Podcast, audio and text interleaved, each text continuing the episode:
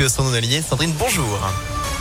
Bonjour Antonin, bonjour à tous. À la une, la FCPE invite les parents à ne pas envoyer leurs enfants à l'école. Demain, vous le savez, ce sera une journée de grève pour les enseignants et les professionnels de l'éducation nationale. Le mouvement devrait être très suivi. Il a pour but de protester contre le protocole sanitaire à l'école.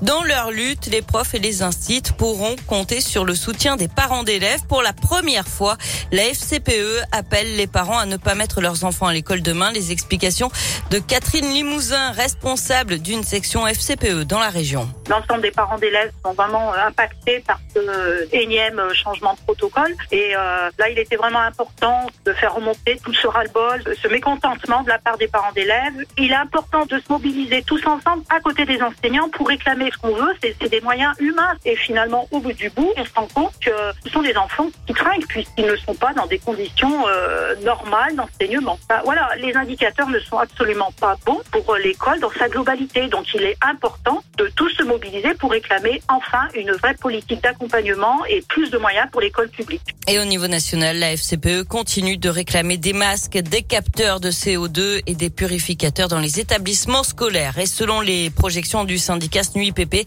demain, il devrait y avoir 75% de grévistes chez les enseignants et la moitié des écoles devraient être fermées.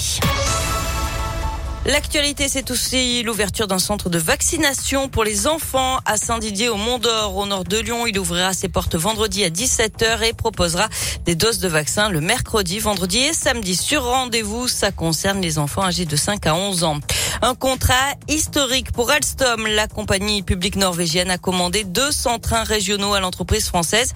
Une bonne nouvelle pour les 900 salariés du site de Villeurbanne qui vont participer au projet.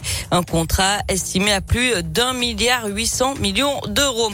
Euh, top départ pour les soldes d'hiver. Coup d'envoi à 8 heures précises ce matin, mais les commerçants, pas sûrs de faire le chiffre espéré, craignent que l'épidémie de Covid ne dissuade les consommateurs de faire la chasse aux bonnes affaires, en tout cas en boutique.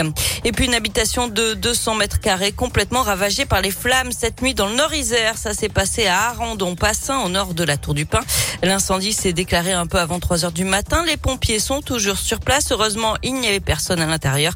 La propriétaire en déplacement à l'étranger. On passe au sport avec du foot et un espoir pour le derby face à Saint-Etienne. Dans neuf jours à Dessine, le Sénat a adopté hier soir un amendement qui instaure des jauges proportionnelles dans les stades et les salles de spectacle. Il prévoit qu'en plus des 5000 places actuelles, eh bien, les clubs pourront ouvrir 50% des places restantes. Ça veut dire qu'un peu plus de 30 000 personnes pourraient venir, mais il faut attendre le feu vert de l'Assemblée nationale et du gouvernement. Enfin, Lyon, deuxième ville la plus stressante de France, juste derrière Paris. C'est ce qui ressort d'un classement établi par euh, le journal Le Figaro. En cause, le bruit et le temps perdu dans les bouchons. Alors justement, pour